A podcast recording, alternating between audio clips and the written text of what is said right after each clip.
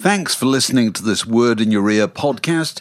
If you'd like to get early access to all our productions ad free, priority booking for our live events, and to take part in our weekly quiz, go to patreon.com slash word in your ear for more details. Ryan Reynolds here from Mint Mobile. With the price of just about everything going up during inflation, we thought we'd bring our prices down. So to help us, we brought in a reverse auctioneer, which is apparently a thing.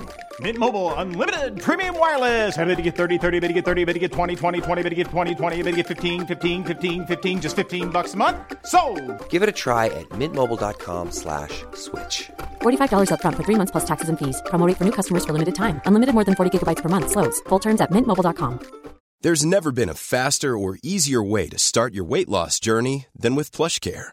PlushCare accepts most insurance plans and gives you online access to board-certified physicians who can prescribe FDA-approved weight loss medications like Wegovy and Zepbound for those who qualify. Take charge of your health and speak with a board-certified physician about a weight loss plan that's right for you. Get started today at plushcare.com slash weight loss. That's plushcare.com slash weight loss. plushcare.com slash weight loss.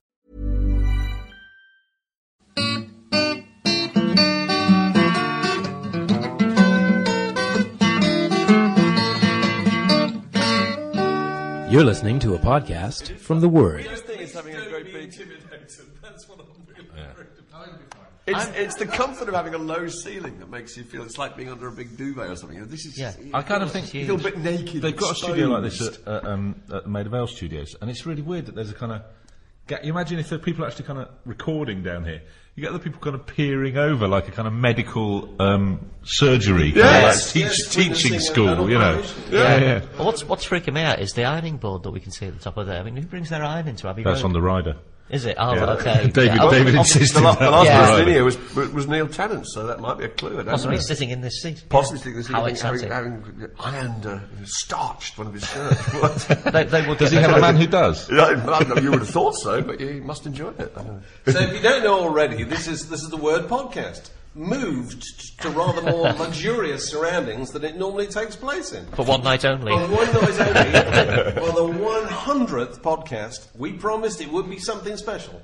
And, uh, and through the kind offices of word reader David Holly. For us. are- It's special for us, exactly. it is something special. We are at Abbey Road Studios. Amazing. record. Isn't it amazing? It is So, amazing. Answer your name. We'll tell you all about it. You'd love it here. if you come. It's, it's great, actually. So we got so much pressure on the guest list that we're actually going to do this in bits today. Pe- so people that you normally can't drag near a microphone. Yeah. we're, we're here camping at outside. 7.30 this morning, you know. In a They were sleeping sleeping bag. In a car outside. Yeah. So answer your names. Mark Ellen, Mark Ellen. Is that what I meant to say? Yeah, it is. Andrew Or yes. Harrison, Andrew Harrison. and, uh, Correct. and uh, making a special return from, from, uh, from his... Uh, Due from the to, Guardian. due to huge popular demand. Immense popular demand, actually. Matt Hall. Hello. And uh, excited to be here, Matt. This is this is more impressive than your setup at the Guardian. It is. isn't it? It is. Despite being in West London, which I'm um, genetically predisposed to dislike everything about, it is very exciting to be here. We're in Studio Three, is that right? Mm-hmm. And uh, and so the it has many claims to fame, but apparently this is the Dark Side of the Moon studio, Mark.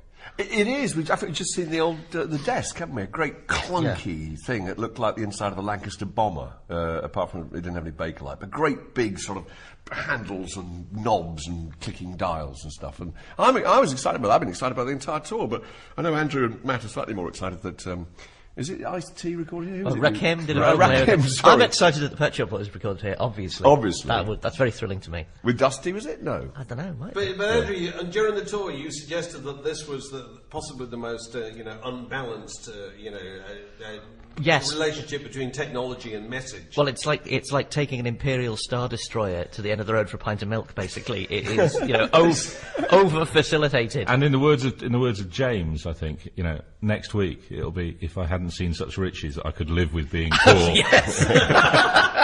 Oh dear, no! Surely that can't happen. That can't happen. So anyway, we've got loads of uh, loads of things to get through in a packed program, uh, and at the end of the program there'll be uh, various listeners' messages, which uh, we thank you very much for those, and we've put them together. So stick around towards the end of the podcast. You might you might hear yourself. But a number of topics that have been raging on the on the Word website, wordmagazine.co.uk, in the last week. One which particularly caught my eye, which was uh, a thread started by Andy Barons that got significant response, and he talked about. He said that everybody during their teenage years has probably come up with a non-existent band. He says, You've been noodling about on a keyboard, bass, or guitar, and to your great surprise, you managed to nail a couple of riffs or even entire songs, and that had been it. You were going to be a rock god in embryo. All you needed was to get through your O and A levels, spend a couple of years at Poly, and then leave and get the band together. What he wants to know is, what was the name that you had chosen for this band? Yeah? And uh, his was Modus Operandi. They would have done really well, wouldn't they? I can see people really beating a path to, to the Retford Porterhouse to see them. Yeah, but Were you- they prog? And he said, well, he says you were. What do you think? he says, he's even gone further. He said, uh, they would be re- referred to by fans and myself during subsequent press and television, in, television interviews as simply modus. Ooh. Uh, and if you were really serious The about modes. this, you would also have dreamt up a logo which will have adorned school books and folders in its various stages of graphic development.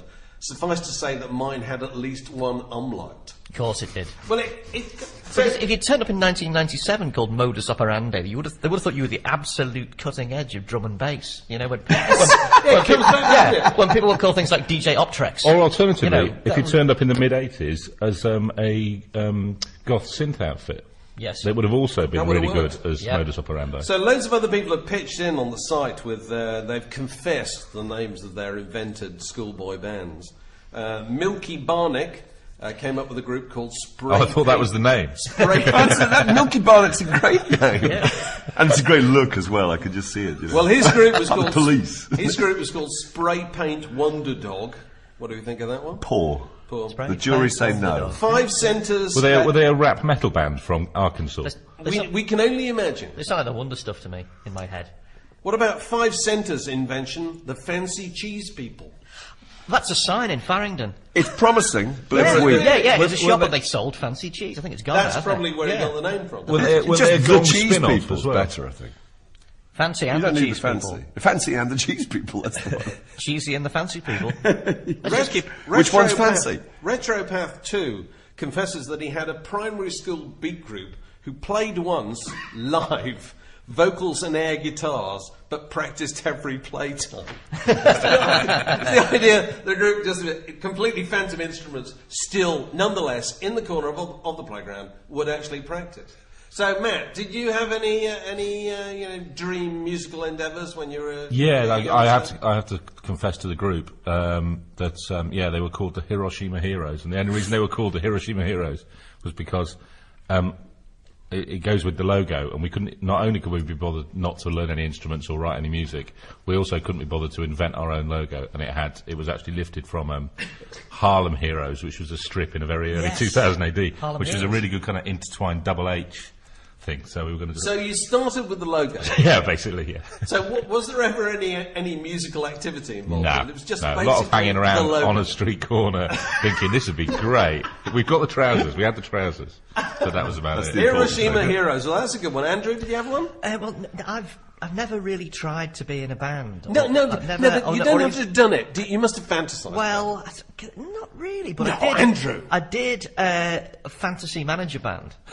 oh, that's Andrew. Uh, this, I fantasy managed them. That's a Yeah. lovely idea. And Did you uh, have a fantasy manager's well, name? But they were Andrew, written. No, Andrew was the Paul Morley of the end. Yeah. you know what I mean? Andrew was the person in the corner. Evil saying, "No, it's not cool impresario, string pulling. the, the, ba- the band was Marionettes The, the band was semi-real in that they owned instruments, but they, they didn't really play them. This is at school, and the band was called Yeah. Melting Polar Bears. Okay, oh. quite good. Melting polar bears, yeah. And I don't know where they got their name from, but I think it might have been something to do with the Fox's Glacier Mints. Yeah, and uh, also prophetic environmentally. Yeah. really, you know, well, this you're was a- way, a way decade ahead ahead of the decades curve. ahead Well, of it the fitted in quite well with the time because this was, you know, when bands were called Marshmallow Overcoat and, you know, That's that right. kind of thing. So, like, late 80s, you know, Liverpool psychedelia kind of Yeah, thing. yeah. yeah. And I did also, I also, uh, in the, in the, in the rave era, I sort of fantasized that we used to stay up all night listening to kind of ambient records and, and, and records at my mate Steve's flat in Providence Avenue in Leeds, and I thought, always thought that Providence Avenue was a good name for a kind of. Building. It doesn't sound Leeds at all. It's doesn't an it? It's album very title. Los yeah, Where Angeles. Providence Avenue. Yeah. it's just really kind It's of a, like it's a good beat name for the third album. Though. Yeah, is. uh, very very DJ Alfredo. Yeah, yeah, Yeah. Mark, did you have any any? I didn't. invented- No, I didn't have any fancy ones. I, I, I had ten real groups. I can tell you you the names were- of the real groups I was in, Ten? and I can tell you. I can tell, I can tell you the, the years that And they none existed. of them turned out to be. No, none of them. successful. No. On, the no. first group I was in was called Her Majesty's Thunderbox. that was 1970. I've just written these little be playing bits of a whole lot of Love and Now, you can always, you here. can tell the times. You know. Okay, I'm going to guess this All is right, round about well, Humble Pie. This is. And number ten, it's a Majesty's Thunderbox. That's good. Okay, perfect. The second one I was in was called Ian Bentley's Rectal Prolapse. That didn't I know. know. Poor I old Ian know. Bentley. 1971. Then I was in a group called, uh, well, a duo, folk duo called Adi and Mark. I, I, was, I was Mark out of Adi and Mark. Yeah. As opposed to being AD. Adi. You Adi, no, Adi, Adrian. Adi and Mark. You could We- get on yeah, the Green we Man played Festival some- right yeah, we now could, with we that- could, with that We'd name. be perfect. Was Ian Bentley a real person? Yeah, he was, Ian Bentley. Yeah. He was the leader of the group. Yeah. Had he actually uh, had? No, he hadn't. Uh, but At any I, I, stage. we were. I was seventeen or something. We thought the. Other. I think it's just the phrase rectal prolapse seemed. There is a seemed band very called scary. Prolapse I was going to get much no, play on Radio Luxembourg. Yeah, no, exactly. No, not much. Then I was in Seagull in 1974. I was in Ugly it Rumours in mentioned in 1975. I was Yeah, in were Sorry, I missed- sorry, I was Seagull. talking over you. Group called Seagull. After Seagull? Uh, Ugly Rumours, who got Oh, their names oh, from Whatever uh, holding them? a Great Yeah. Dead album sleeve They're quite a famous singer, didn't they, They did, they Yeah, did. yeah. Was in, this, this is the worst of the lot. Right? This is 1977. The group was called Anthrax Ripple. Isn't that just, in every respect, awful? Do you remember what it was? What year was that? It was, it was one of the chocolates, wasn't it, from a Monty Python sketch? Do you remember Anthrax Oh, Ripple? yes, Spring Surprise. Yeah, yeah, yeah. Spring Surprise. That is. Then I What year was that? That was 77, so it shows you how way So behind everybody the else is called, you know, Slaughter and the Dogs. Exactly. And you're we're- we're called Anthrax Bloody Ripple. Ripple. Yeah. You When had I was skinny in ties, didn't you, Mark? I consider skinny ties. well, we had a- Ripple. They must have had. They must have had a jacket with the sleeves. We had a very long-haired lead guitarist actually, who was a little bit uh, out of sync with the Or times. mullets involved. Yeah, yeah. Then I was in the Golf Junkies.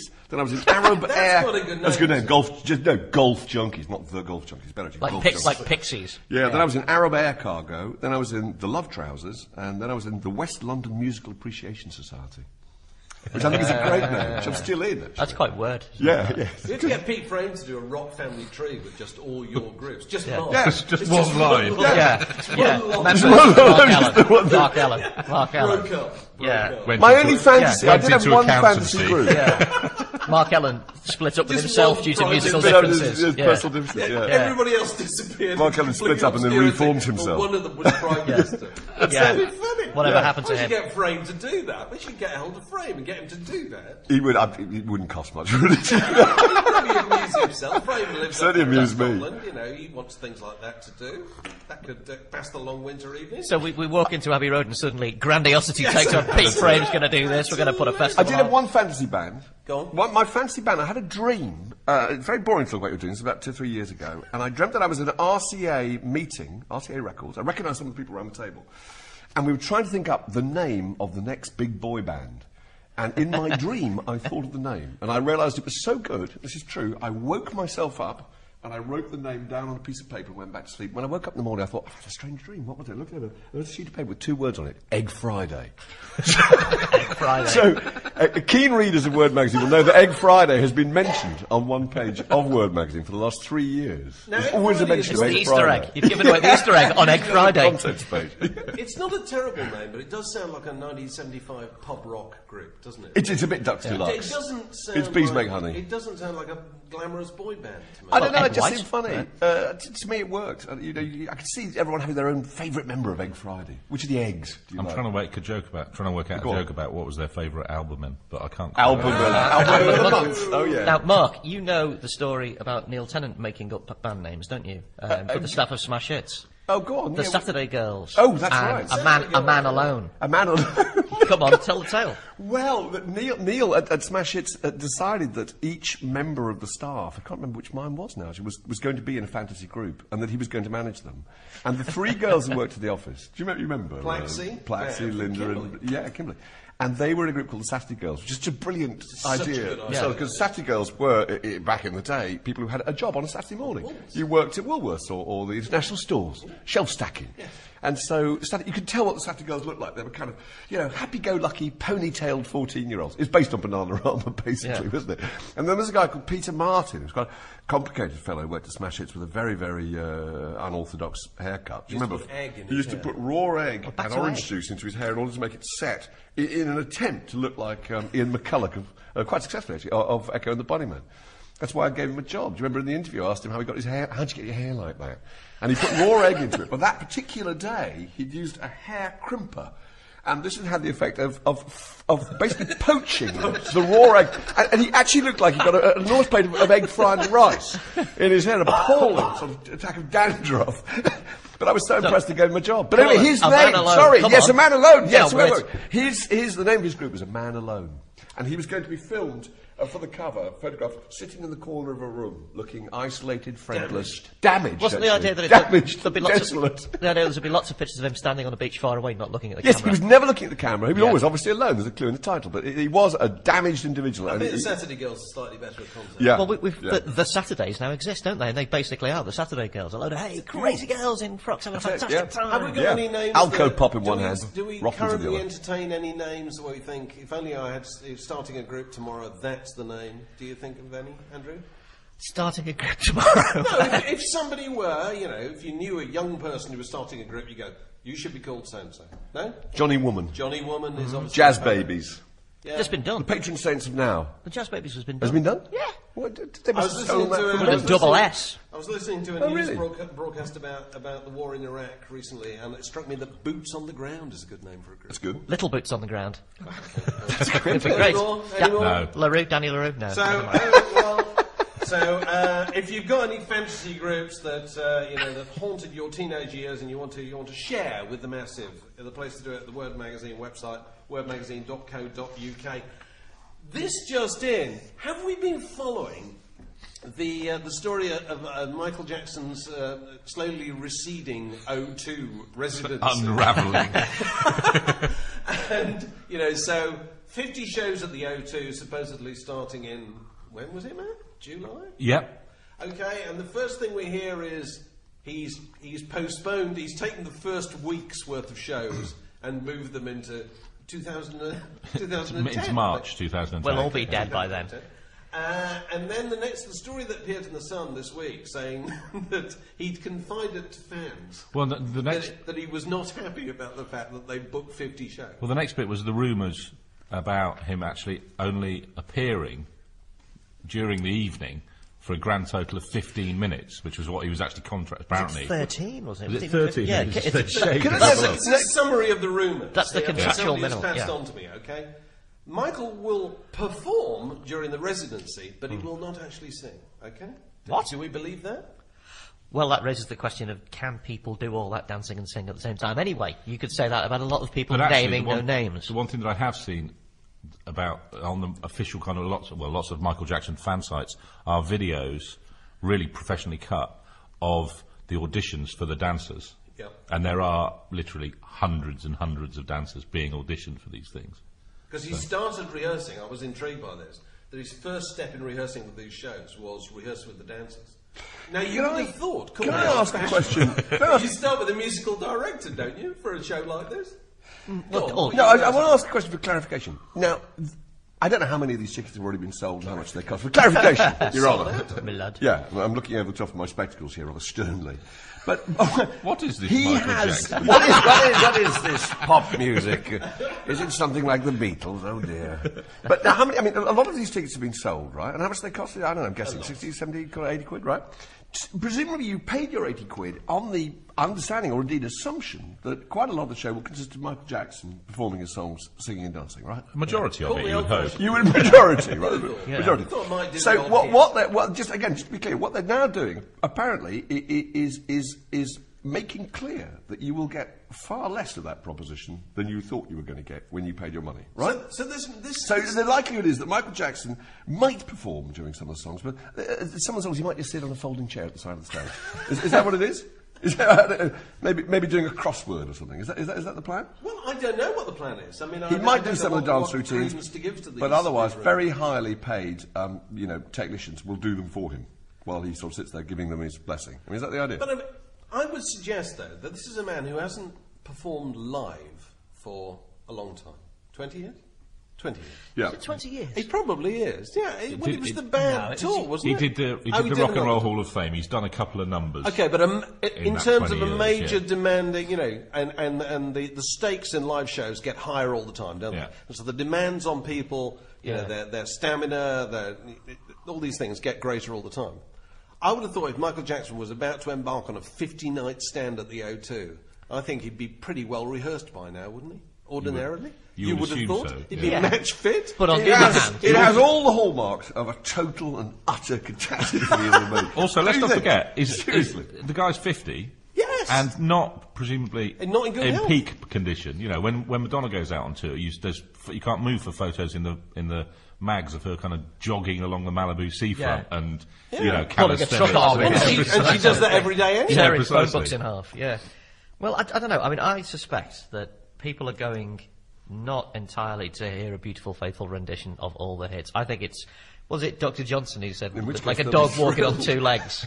You know, it's not. You know, it's the fact that it's being done at all. Never mind whether it's being done well. Um, I think that's it. People are. It's it's Mount Rushmore again, isn't it? You just want to say you've seen it. before his nose falls off. Exactly. I mean, you could argue. I mean, there's one of the rumours is that he's apparently only contracted to appear on stage for 13 minutes a night. Now, you could argue that the idiots who pay good money to go and see, for example, someone like Bob Dylan, have been putting up with this for years. I mean, Bob Dylan himself He doesn't is, actually is sing for physically 13 there, Yeah. but he's clearly thinking about something else. Dave. He's thinking about uh, you know dry cleaning or, or shopping or, or trying to translate an ancient text into Chinese. He's clearly not thinking about a delivery of uh, the times they are changing to 20,000 people.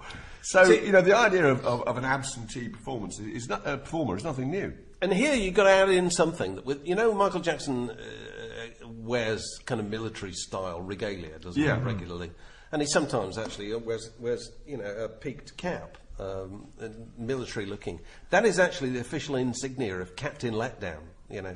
Because In that's the same who way, he is. Yeah, no, Captain I couldn't agree more. In the same way that this is going to sound really unkind, but there's something really chilling about the the sight of people gearing up with, you know, with wearing one single white glove. You know, the Unless idea- it's the lost property office. Exactly. Yeah.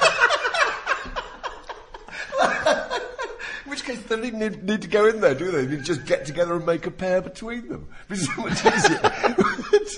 but, but there is something, the idea that Michael Jackson, this absolute hopeless catastrophe of an individual, this hollow shell of a human being, is somehow your, your idol in life. That's the, that's the pole star in your constellation.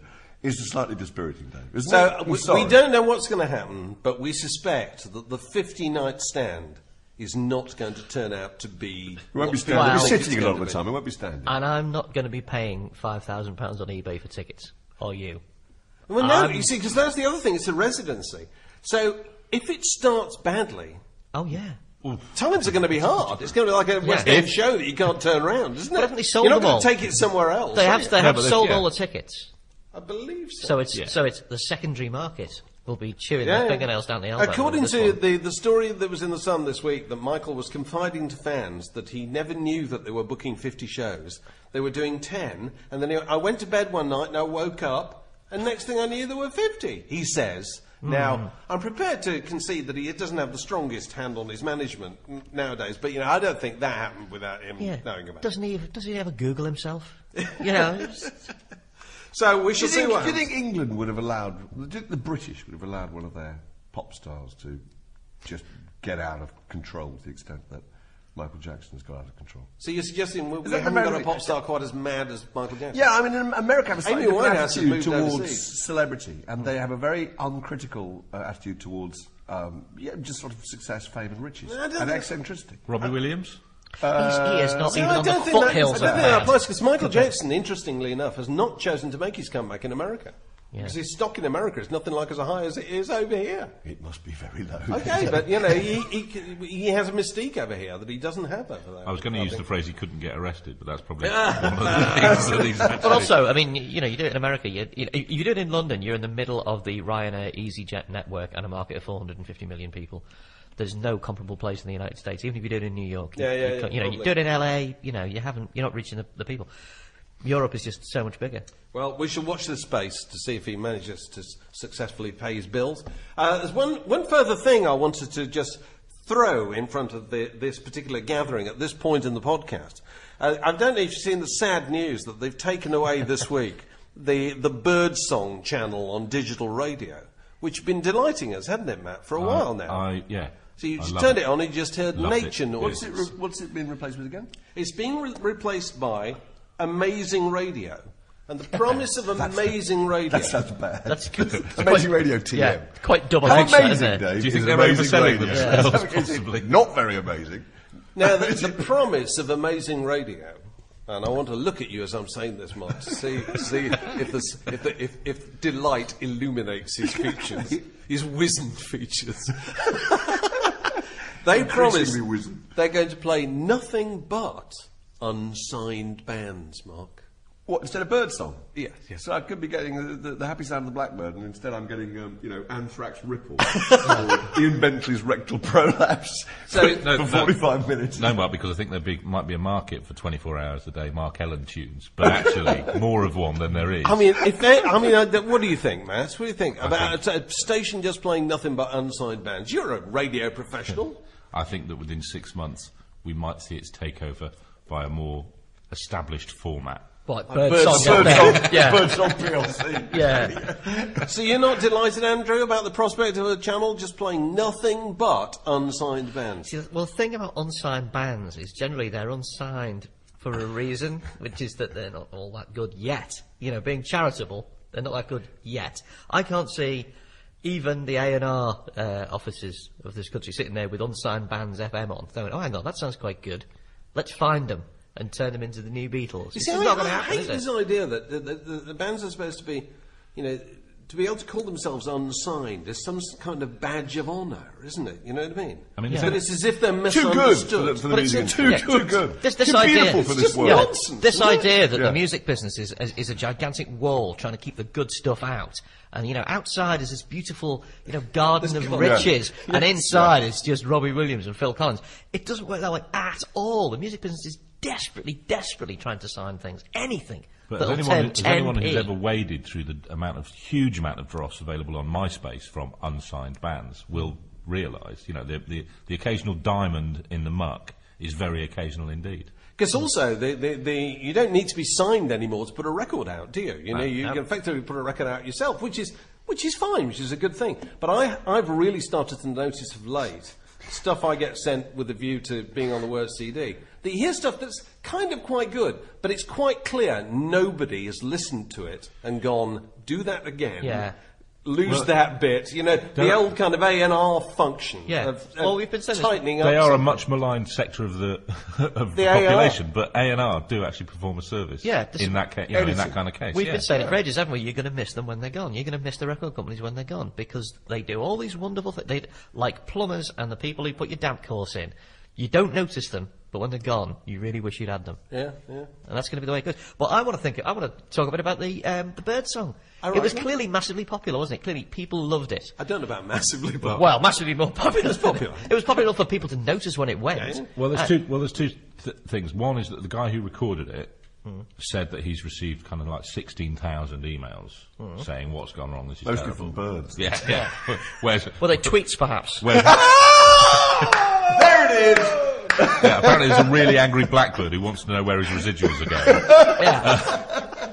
But, but then the, Pigeon Rights Society. but then the um, the, rad- the radio figures people Yes. are saying, well, this this thing never registered on Radar, so there's two ways of A lot of looking people at can't hear birdsong. Too high. Or Yeah. they just thought That's that the, they just thought the window was open. Yeah. The window's open. Well, I don't know. I mean, obviously you can't sell adverts against birdsong, or can you? Well, you know, You no, could- but they well, didn't you- try. I there's mean, the Trill, fact is, I it was, it suppose. was, it was, What else? it was a holding pattern. That's the problem, isn't Hmm. it? I mean, that, with it. And the other thing is that somebody p- pointed out. I, I was looking at some blogs the other day, and somebody pointed out if people are so desperate for birdsong, why doesn't the RSPB just put out podcasts of birdsong? I think they do. You probably know. does. I think Because they do. Good idea. Just put it on a loop. Hmm. Put it in your little in your little holder and wake up to your own personal birdsong. But there are many things you could do to make people wake up perhaps quicker than Birdsong. What about the rec- recording of the house burning down? That'll get you up. That'll get you out of bed sharpish in the morning. What, the dry crackle? Or, yeah, or perhaps the sirens and things from the Sound of Young Islington that are so missing on this podcast. They are. Andrew just We're said gonna- we're earlier, we, double them in we ought really to Yeah. have brought some of the sound effects of Islington with us because, you know, it does seem extraordinary to be in Abbey Road with this uh, fabulous acoustic around us, uh, completely untarnished un, uh, by, by any ex- uh, extraneous sound. Yeah. By now we would have uh, heard a, a felon being apprehended by, But by the- phalanx of... Uh, When we finish recording this podcast, the guy in the room over there is going to mix in the sound of whales, the Somebody sound of w- some- helicopters, Yeah. A door opening, somebody saying, "Anyone want a bacon sandwich?" That's right. a, a clock. We got this room from book from 12 o'clock. well, we're, we're in the dark side of the room, room dark side of the moon I like room, so the room. any dark side of the room, yeah. Yeah. So anything can happen. The Word, a magazine, a website, a podcast, a way of life. Sugar plum fairy, sugar plum fairy. I just want to say that in Abbey Road. That's what uh, that's what that's what John Lennon says at the beginning of. Um, Have the we Down passed the audition? Yeah, yeah. Oh, Which sorry. is what they use at the end of the Beatles rock band, isn't it? Which, of which more in a moment. Oh, right, But there? first of all, uh, one very you know burning issue, uh, which I have to unburden myself of, Yeah. is is a joke I heard uh, on a program uh, featuring Clement Freud last night on the radio. He's back. Um, this was some old after dinner gig that he did at the Edinburgh Festival, I think, or something. Yeah. And he was talking about uh, the, knowing Rolf Harris from the, the 1950s, uh, which made him think of the story of the Australian who went into Fortnum and Masons and said, How much of the, is that avocado? And a gentleman in the morning coat, rather supercilious English gentleman, said, It'll be two pounds seventeen and six. And the Australian said, Well, you know where you can put that, don't you? the gentleman said, Unfortunately, sir, I'm currently accommodating a seven pound pineapple. That's really good. Key thing is the word accommodating. Accommodating isn't it? this. That's, It's that's, just so that's good bridging work. else, isn't yeah. it? It's like the death by Mau Mau in the League of Gentlemen, isn't it? That very, very long joke about a very similar thing with a pineapple and all that kind of stuff. Oh, right. So we we've have been it? Is it joined. too long? No, no, it's too long. Oh, We've too been long. joined for the next Yeah. part of the of the word podcast in the in the marvellous surroundings of Abbey Road by Kate Mossman Hello. And Fraser Lewry. Good, good morning, afternoon, evening. Uh, and uh, you know Fraser standing in front of you know the usual array of uh, immensely sophisticated recording equipment. It's okay, I think they have someone backing me up in case I, I get this think they do. I think it's a bit belt and braces our approach is here. And now, so, It's so true because I, I, looking at Fraser now, he's, he's sitting in front of a desk with about 16 little channels on it, and behind him is, is a man operating a console with 96 channels. And I'm waving at 1800 actually. Hi. and it's just, it is just like the, the flight It's like Fraser's got a little dummy He's the keyboard guitarist going on. behind the curtain. That's right. Just so, so there's some pretty adequate backup. so Mark explained about the FPO. Oh yeah, well there was just uh, Matt who was just uh, with us a minute ago. Just said he'd rung up a mate and asked him to if he'd like to go out for a drink on Thursday night. And he said, "Oh, hang on, mate, I'll just check with the FPO." And he said, "Who's the FPO?" He said, "The Fun Prevention Officer." Which is obviously a contemporary version of the Good Lady Wife. Slightly less good, actually. But it's quite funny. It's like, it's like the Fawlty Towers line about the uh, the gambling. Oh, And, uh, where the major that avenue of pleasure was closed off years ago. That's right, of course. It's the idea, the idea that a wife has dedicated their married life to slowly closing off every avenue. Also, an avenue of pleasure looks like a great vista that carries on indefinitely, doesn't it? And it's wide, Lined and with full of- golden trees. Lined with exactly, exactly that. So She's true. bricking it up. So anyway, we have a number of things to talk about in this part of the program. And one of the things that's very exciting, actually, part of which was uh, was was created here uh, at Abbey Road, which is Beatles Rock Band uh, computer game. Which uh, the trails for it have been unveiled this week, haven't they, Fraser? Yep. Uh, and now you've you've actually you, you you're a rock band user, aren't I am you? a rock band user, yeah. So tell people, uh, in case they don't know, what, what do you need for a rock band user? Because it's not like Guitar Hero, is it? Uh, well, I think Guitar Hero can do Oh, most of, most of the same stuff now, but with Rock Band you get a drum kit and a microphone as well the as the guitar, stuff. so you you Oh, can cool.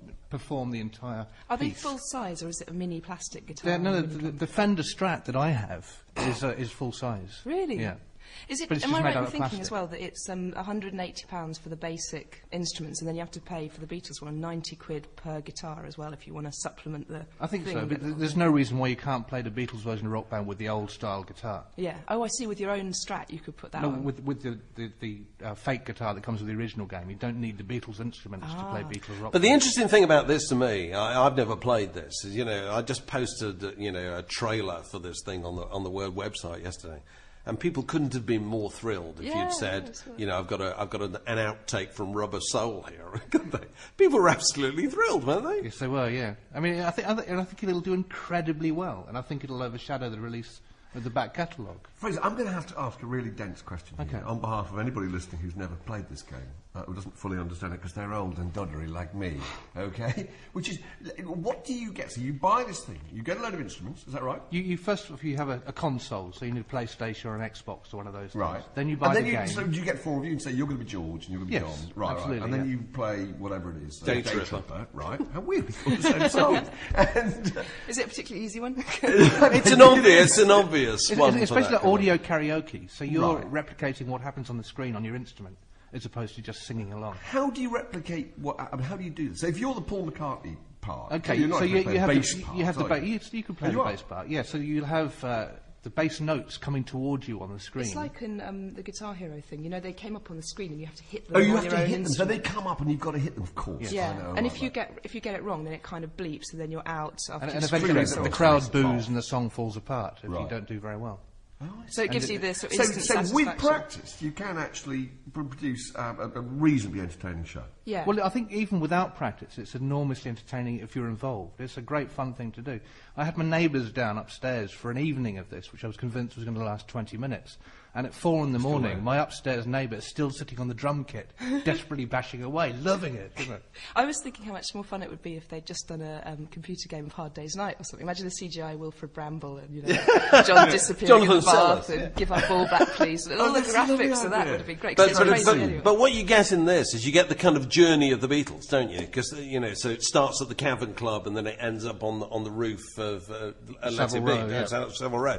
Because uh, David Holly was showing us around this place earlier. Showed us in a corner. There's a rolled up rug. Did you see this? Yeah. And he said that's the Beatles rug. And they came in here, not the Beatles, but the people putting together the, the game, and filmed the room with the rug in place so that they can then build the, the, the digital graphics on top of an actual an image of the real thing. Yeah? do you think they have is how real they do this people thing. sort of playing the bodies of the Beatles that they then Well, animate? they, they'll probably go and find old. Fo- it'll all be modelled Andy on old footage, won't it? Gollum, yeah, isn't it? You in know. a rubber wetsuit. No, it's modelled. It's all, wriggling around on the floor. Lovely idea to be the commu- computer model for Ringo Starr. so, so Mark Ellen's sitting there, you know, being kind of Scratching his head. Yeah, scratching his head, you know, and I, I've always been sceptical about this, but I guarantee that when this arrives and Fraser brings it into the office, nothing be- will be done for about two days, will Or, it? or, or a couple of weeks, I would suggest. It's yeah. just, and Mark Ellen will be foremost among them, won't think he? so, yeah. He'll be the one pushing his way to the front saying, can I you know, be John Lennon or whatever. I mean, they've, they've sold 10 million uh, Guitar Hero games so far. That's a billion dollar industry. No, I'm keen. How many Keep- other keep bands me away. are, are in Rock Band? I mean, how many other times have they done this with other groups? With this been an ACDC one and an Aerosmith one. Yeah. And I think the other versions have been like compilations of rock classics. They're all going to follow after this, aren't they? Well, you get um, what the monochrome set. Yeah. And, uh, Sinead O'Connor. Freddie and the Dreamers. Carter the Unstoppable Sex Machine. Thunderbox. I'm going to keep plugging that. Fat mattress. Fat mattress. So anyway, from from the you know the, the wilder shores of digital entertainment, we, we move now to the, the, the most basic, traditional, acoustic form of entertainment, which I want Fraser and Kate to tell us about, which is their their trip to Newcastle to go sacred harp singing. Yeah, it was it was a very interesting day, and the, the first thing I should tell you is that the reason we went to Newcastle was because I believed it to be the only place in the UK offering ho- sacred harp singing.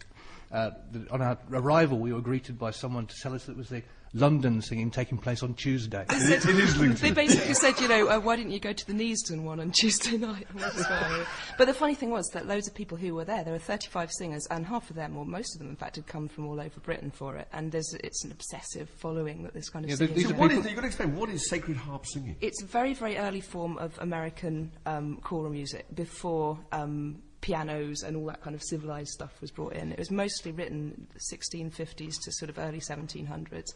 And it's based on the words of the Psalms, I believe. I, ha- I have some lyrics here. Oh, excellent, excellent. Come on. I, I bought the Sacred Harp uh, songbook. It's all done Oh, from one what? book. Which I, I've, I've rather blasphemously bookmarked with a, an Iranian uh, thousand dinar note, but Does it start with, you know, she was just 17, if you know what I mean? But it, it's all or- very or maybe brutal. I'll, I'll read you a couple of All right. lines. Why should we start and fear to die? what timorous worms we are. Death is the gate to endless joy, and yet we dread to enter there. The pain, the groan, the dying strife.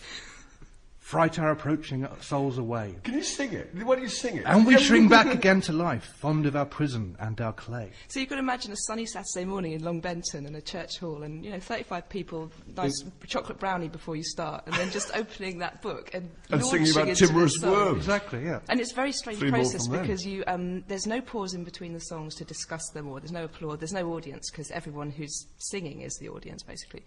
And you just go from one to the other. And in one day, between 10 and 4, we sang 74 songs back to back. Um, and I was with at a one- break for lunch. I was so exhausted by three Is that o'clock. element of suffering part of the fun? It might be. Do you think We it's weren't sort wearing of hair shirts. self-lacerating So we were sitting on spikes. So I think I think right now we I can sat on a spike and Fraser sat on me. Oh, it's difficult because he had to accommodate the p- to our pineapple first. So we don't like joking, we can go. I think right now we can hear some of your work.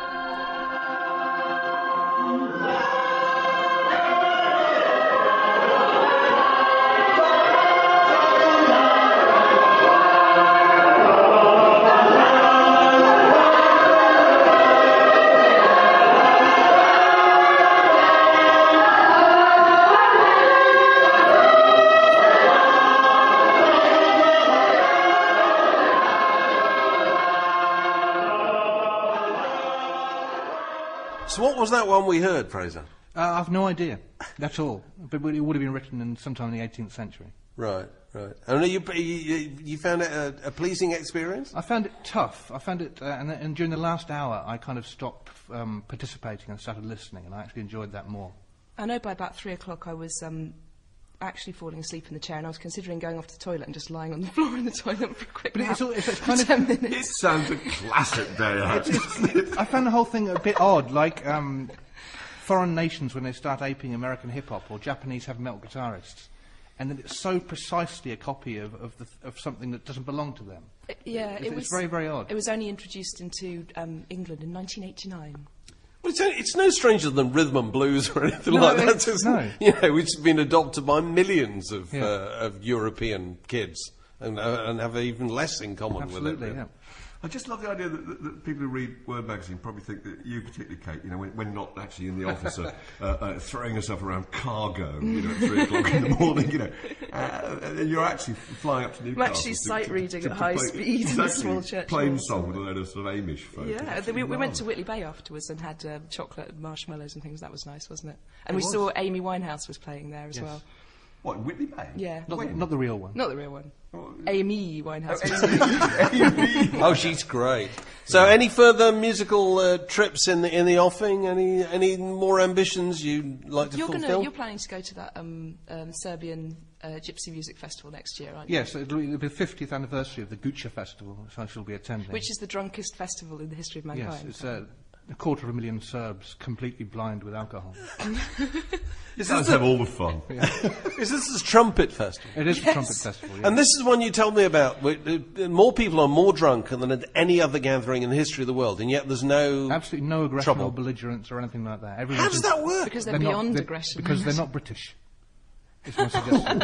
But to be fair, Ooh, controversial. but to be fair, the Racial. Serbs have a fairly, you know, They have a feisty they're fairly reputation. feisty Yeah. past, as do the British. yeah, they do, but and, and there is this kind of strange nationalist element running through the whole occasion. But it's kind of and done Is in a it the friendly leveling way. effect of the humble trumpet? And also, I was just about Maybe. to say, You they've feel a got- man with food, but you give a trumpet. They've got brass lovely. instruments. It's all fun. They've got sack butts to play on. It's all about the trumpet. It is. It is. Blasting I mean, into the, that, the, you're not gonna- the whole reason. Punctures the, the aggression. The whole reason for this festival is to give away an annual award called the Golden Trumpet to the best trumpeter. So do you think i- if 20,000 Millwall supporters were all given a brass instrument at the end of They'd the be ground? they'd- be no problem at all. No trouble at all. They'd be shaking hands and swapping addresses. Parping away. So you're going this year. And next year I'm going to go. Oh, well, we're looking forward to that. We, sh- we shall look forward to hearing about that in great detail. Now, we, we've got so- various bits of feedback from, uh, from, from listeners, that, uh, some of which uh, demands an answer, actually. Hi, Stuart Crawley, long time downloader, first time caller. Uh, love the podcast. I was just wondering what happened to the horror. Surely there must be more tales of people getting revenge on Van Morrison. We must be told. Happy birthday. The horror. Explain to people what be- the horror is. The horror was, and possibly still is in the future, the hoary old rock anecdote. Which, uh, when we started the podcast, uh, uh, literally 100 podcasts ago, Well, it's more than 100, actually. it more than- but, uh, yeah. Dave and I used just really just trying to entertain ourselves, principally. We used to tell each other terrible old stories that we just picked up along the way. Many of which had happened to us personally, in fact. Um, Joe Jackson and the Swan, for example. And you Oh, forgot tell, tell the story, which I'm not going to tell now. And we, for some reason, you know, Elton John and the Naked Paratroopers. It's like I mean, telling the punchline of a joke it is first. exactly. It's like you had to be there, you know. And uh, Dave and I would just reduce ourselves to tears, really, in the little tiny boot room. Do you remember where we, we recorded the first podcast with, with, with a microphone on an old Macintosh to kind of soak up the echo? it's like the Beatles back in Abbey Road making their first album in 12 hours.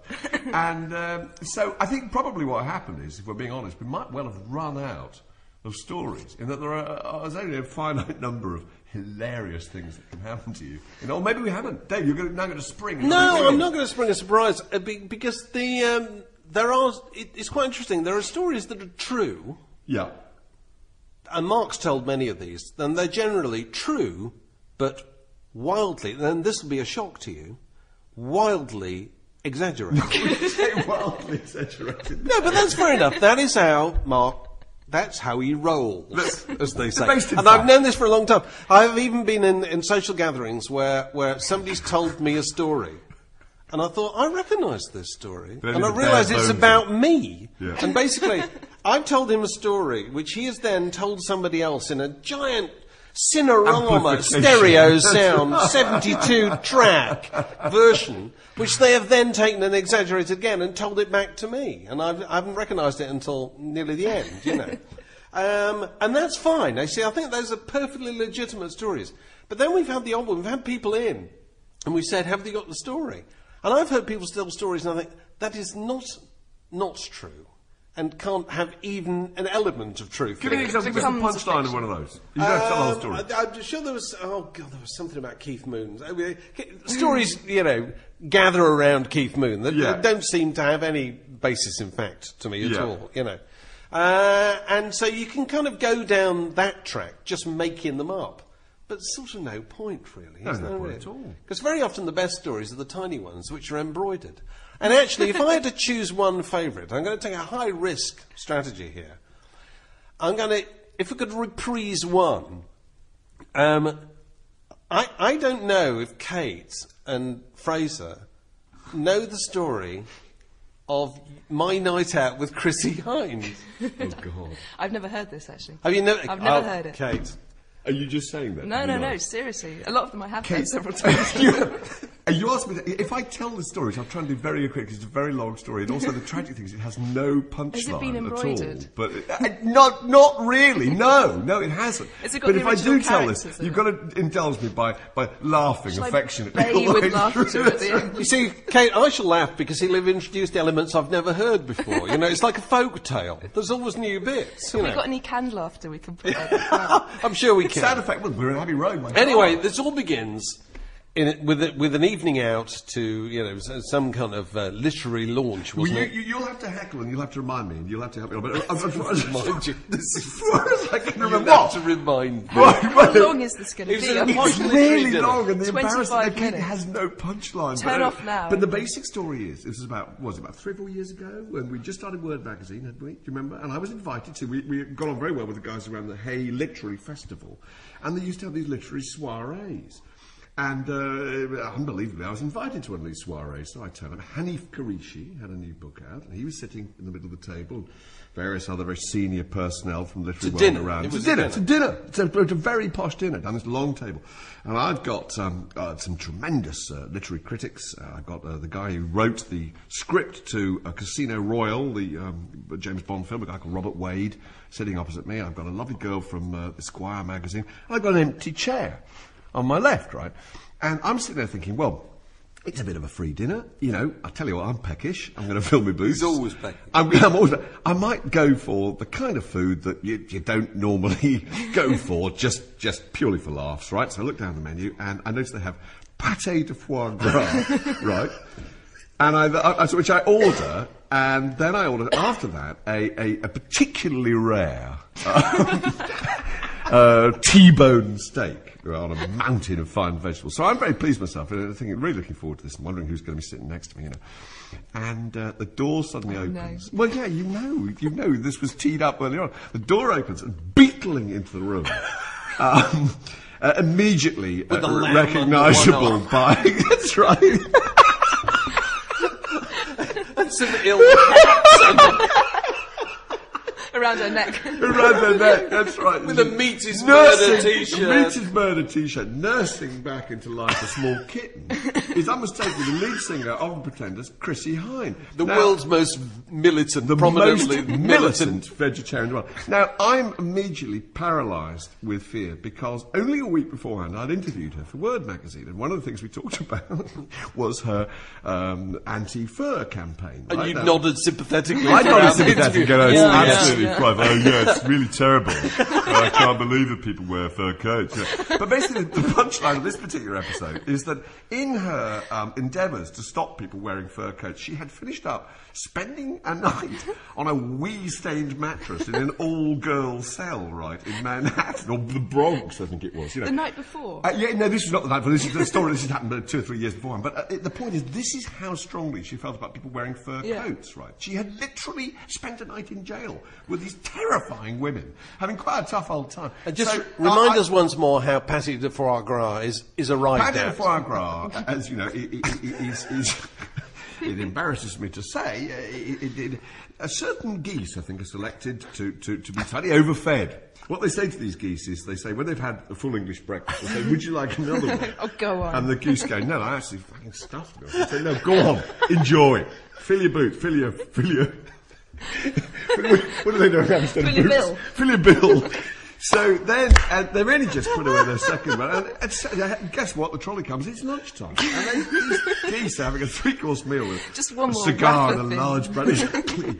Something from the trolley. I think I will. And then next thing, they eat supper, and this goes on for week in week. These geese are enormous, and apparently has. It's a- basically torture, isn't it? it might be a form of, I don't know, but quite a pleasant form of torture. I would like to be spoon-fed myself by, uh, by uh, you know, adoring hostesses. But no, this is what happens. So anyway, I, I then panic badly. Your food thinking- hasn't turned up at this no, point. No, no, no. I've got Chrissie Hynde next to me, and we've already had a, an indication of what's going to happen because we've started off with a little tiny bowl of chicken broth. Well, it's broth. We don't know what kind of broth it is, right? And it's sitting there waiting for Chrissie Hynde, and she looks at this, and she looks accusingly at me and goes, "Has this got chicken stock in it?" As, as if it's my fault, right? As if I should know. So I said, Chrissie, I don't know. Look, everyone, just stay calm. Let me get the maitre d'. So I have to call in the guy from the kitchen who's a Frenchman, who says he, he has to admit that there is a little, little bit of chicken stock. And the moment he says this, look, she pushes this bowl away as if it is radioactive, right? This is, Kate, the tiniest bit of chicken stock. What's she going to do when the old pâté de foie turns up? I'm in a terrible state now, right? And I, I, I, I imagine that time, I imagine what could be worse, the pâté de foie arriving or a platoon of live geese walking out of the kitchen, carrying little banners, you know, saying, Mark Ellen has Killed my mum." killed my mother, and then ate her flambéed and fine Napoleon brandy. Uh, next door to the world's most militant vegetarian who did nothing about it. I mean, I was just trying to think, sobbing geese would not have made it any worse. So then I have a brilliant idea, which is that before Chrissie Hynde had arrived at this dinner, I'd become quite pal with this guy, Robert Wade. He's a bit of a character, a bit of a card. He's wearing a roll neck sweater. He looks like the saint, you know. And I'm getting on quite Where's well he with from? him. Who is he's, the, he's the author of, he's a screenwriter Cas- of Casino Cas- Royale. Casino Royale. He's a bit of a player, and uh, I think we're getting on quite well. So she's now, Chrissie's now talking to um, the girl on the left from Esquire magazine. I've got a clear window. To hoof it down as fast as possible. no, no, I've got a better plan. Shout fire! Yeah, I, I, I'm ju- my plan really is just is exactly is, the building's on fire. That's great. I heard a buffalo, a stampede. is- So I said to this Oh, guy, look, Ray Davies. Ray Davies, Ray Davies, Ray Davies with Jim Kerr. Party, let's go. So, so she can't hear. So I said, Robert, uh, my idea really is to ask Robert to help me and give me advice. Yeah. And I said, Robert, look, here's, you know what, here's the problem. I've ordered the pâté de foie gras, a great mountain, a steaming mountain of raw goose liver, uh, followed by a half a steak that cow. so rare that a, a good vet could have it back up on its feet in 10 minutes, Dave. In fact, when it arrives, I will lean into the steak and I will think, can I hear lowing? You've heard this from before. So you, Ron I Sawyer used to say break its horns off, wipe its ass, and just slap it on the plate. That's how rare this steak's going to be, right? So I'm now perspiring freely, and but Wade's listening to me with a beady eye. And I said, "What am I going to do?" He said, "Oh boy." He said, "He actually said, oh boy, leave it to me." And for one split second, I thought it was going to be all right. I thought somehow Robert Wade was going to wave his fairy wand over this entire proceeding, and I was going to be okay, and somehow I was going to get away with it. Cause a disturbance, stick him under the table, she'd never know. And the guy comes out, right, the waiter comes out with this great mountain of pâté de foie gras, and Wade's response is to stand up and go, um, who ordered the pâté de foie gras and rare steak to follow? Said, I think so. It was you. it could not have been more cruel and more deliberate. what did she do? Pat, well, that's the thing. As I say, there's no, there's no punchline. She turns to me and says, "Did you order this?" I said, "I know. I know. Who ordered this? Well, I, I asked for a tricolore salad. This is ludicrous. what kind of a trick is this? I, I can't stand this stuff, you know." But it was too late. She, and all that happened was she spun her back to me like this For the rest then of the for meal. the rest of the meal. Talked to the girl from the Squire magazine, and I just sat there glowering at Wade, waving at Hanif Kureishi, and thinking, "I'll never though? be Was invited it again." good? You, you at least you had time to eat it After a without bit, actually, the interference of conversation. For a bit. I was having a little spoonful. We'll try some. So don't Yeah. worry about the uh, don't worry about the absence of a punchline because we'll have faded that about five minutes ago. I, I, I think you know that, that'll be absolutely fine. Sure. That's that's whatever happened to the to the horror. Uh, yes, that's and- why it's never been revived. Carl Parker's question about if Jesse Garon Presley had lived and Elvis had died instead, would today's music be radically different? I fear is too complicated for us to go into at this, at this particular point. But that's food for thought for everybody out there in the word massive. Uh, I think that's about all we've got time for, isn't it, Fraser? I think it probably is. Um, and uh, it only remains for me to thank uh, David Holly and uh, Chris in there and everybody here at Abbey Road for, uh, for allowing us to record our 100th podcast in this very special Enormously occasion. grateful. And, uh, and if you've been one of the people who've, who've left a message, a testimonial, or anything on our answering machine uh, during the last week or so, now's your opportunity to hear it. Hi there, folks. It's Graham Hood up in Aberdeen. Um, just calling to say I've been with you since issue two of the magazine.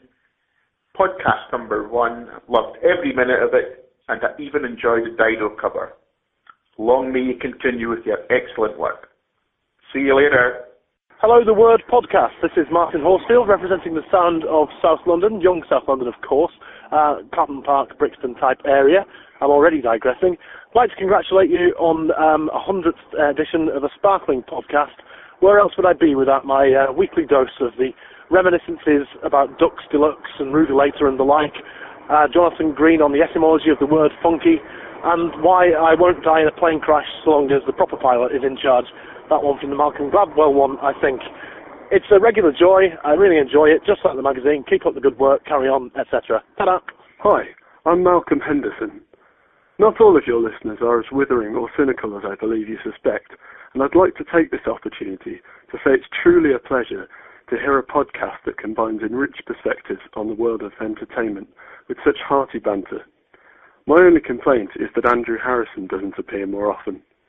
On behalf of all those who share my sentimental disposition, the Word Podcast is a consistent joy. Hepworth, Ellen, Fraser and crew, thank you. Hello, podcasters. This is Ben. Um, I never thought I'd find myself calling uh, the voices from my iPod, but uh, anyway, here I am. Suppose I don't really know why I'm calling. I haven't got much to say really. Uh, yeah, suppose you're doing quite a good job. keep up the good work, and, uh, well, there we are. Well, all this chit chat, and before you know it, 30 seconds is gone. Hello, this is Handsome P. Wonderful here. Um, I can't sing and I can't play a musical instrument, so to celebrate the word's 100th podcast, I've written you a Japanese haiku poem. There are apparently a number of variants of haiku, but I've used the 575 syllable line arrangement, so here goes. But who would have thought journalists talking bollocks would reach 100? I thank you. Hello, this is Odile Thomas from Birmingham, and I just wanted to say thank you for making my commute to work a lot more enjoyable at least once a week. And I hope to listen to 100 more. Bye. Yo, word up, Adman here. Well, 2009's been a highly auspicious year. 500 years since Henry VIII became king, two centuries since the birth of Charles Darwin, and now 100 years of the Word podcast. You celebrate your 100th birthday in the legendary company of Carmen Miranda, James Mason, Frank Perry, Matt Busby, Benny Goodman, Errol Flynn, Colonel Tom Parker, and Leo Fender. Congratulations. And here's to another 100 glorious years of the Word podcast. Hello, this is Andrew Clayton. I'm one of those sad people who've got every one of your podcasts still on my iPod. By my reckoning, you're because we've had the one, two cast, the tangle cast, the word cast, best of number one, the word Christmas podcast, and the word hidden track. So I reckon you're on 103 already. But there again, that's the trouble of being a sad fart like myself. But aren't we all, especially when I hear you two waffling on um, in the studio? Very good. Keep long may it continue. Followed you right from the upgradable tests and Q magazine and all the other things you've been involved in. And uh, yes, as a 54 year old myself, more power to your elbow. Bye bye. Hello, this is Backward Seven, and I would like to bring to your attention a London-based singer-songwriter called Inol. She was dropped by her record label in 2006, and now releases all her new music as hidden tracks on other people's albums. She's just put out her 100th song, which you can find at the end of the new Finny King long player. I would like to wish a happy centenary to Inol and to all at the Word Magazine podcast. Bye. Hi, I'm Claire McMullen. I've noticed over the last few weeks I've picked up a number of annoying verbal tics, um, one of which is the continued use of the word of the phrase "to be fair." And I realised listening to the, word, the latest Word podcast yesterday that it is all David Hepworth's fault. So I just wanted to pass that on. Thanks very much. Bye. Hello, uh, my name is Gordon Monroe, and uh, calling from Edinburgh. I have a request for the 100th podcast, uh, which is to invite a special guest, a man with something in common with Mark Ellen and David Hepworth, and that he was the former presenter of the Old Grey Whistle Test, also a former editor of the Melody Maker and current Guardian writer, Richard Williams, who I think could contribute greatly to any discussion on the podcast. Love the podcast and love the magazine. Thanks. Bye bye. Yes, but Retropath here. What have I told you about not phoning me at work? Make some goddamn noise. Big shout out to the word podcast massive. Let's hear it for the sound of young Islington. Can we have our ball back now, missus? This podcast was brought to you by The Word. Details at wordmagazine.co.uk.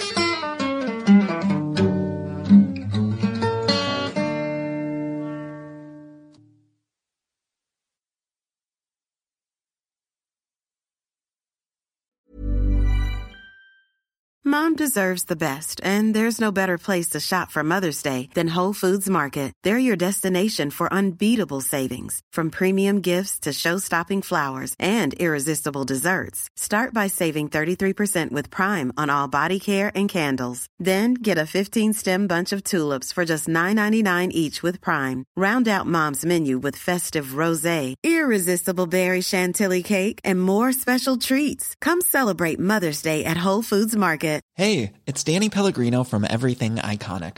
Ready to upgrade your style game without blowing your budget? Check out Quince. They've got all the good stuff shirts and polos, activewear, and fine leather goods, all at 50 to 80% less than other high end brands. And the best part? They're all about safe, ethical, and responsible manufacturing. Get that luxury vibe without the luxury price tag. Hit up quince.com slash upgrade for free shipping and 365 day returns on your next order. That's quince.com slash upgrade. When you make decisions for your company, you look for the no-brainers. And if you have a lot of mailing to do, stamps.com is the ultimate no-brainer. It streamlines your processes to make your business more efficient, which makes you less busy. Mail checks, invoices, legal documents, and everything you need to keep your business running with stamps.com. Seamlessly connect with every major marketplace and shopping cart. Schedule package pickups and see your cheapest and fastest shipping options from different carriers with rates up to 89% off USPS and UPS rates. And with the stamps.com mobile app, you can take care of mailing and shipping wherever you are. Make the same no-brainer decision as over 1 million other businesses with stamps.com. Sign up with code program for a 4-week trial plus free postage and a free digital scale. No long-term commitments or contracts. That's stamps.com. Code program.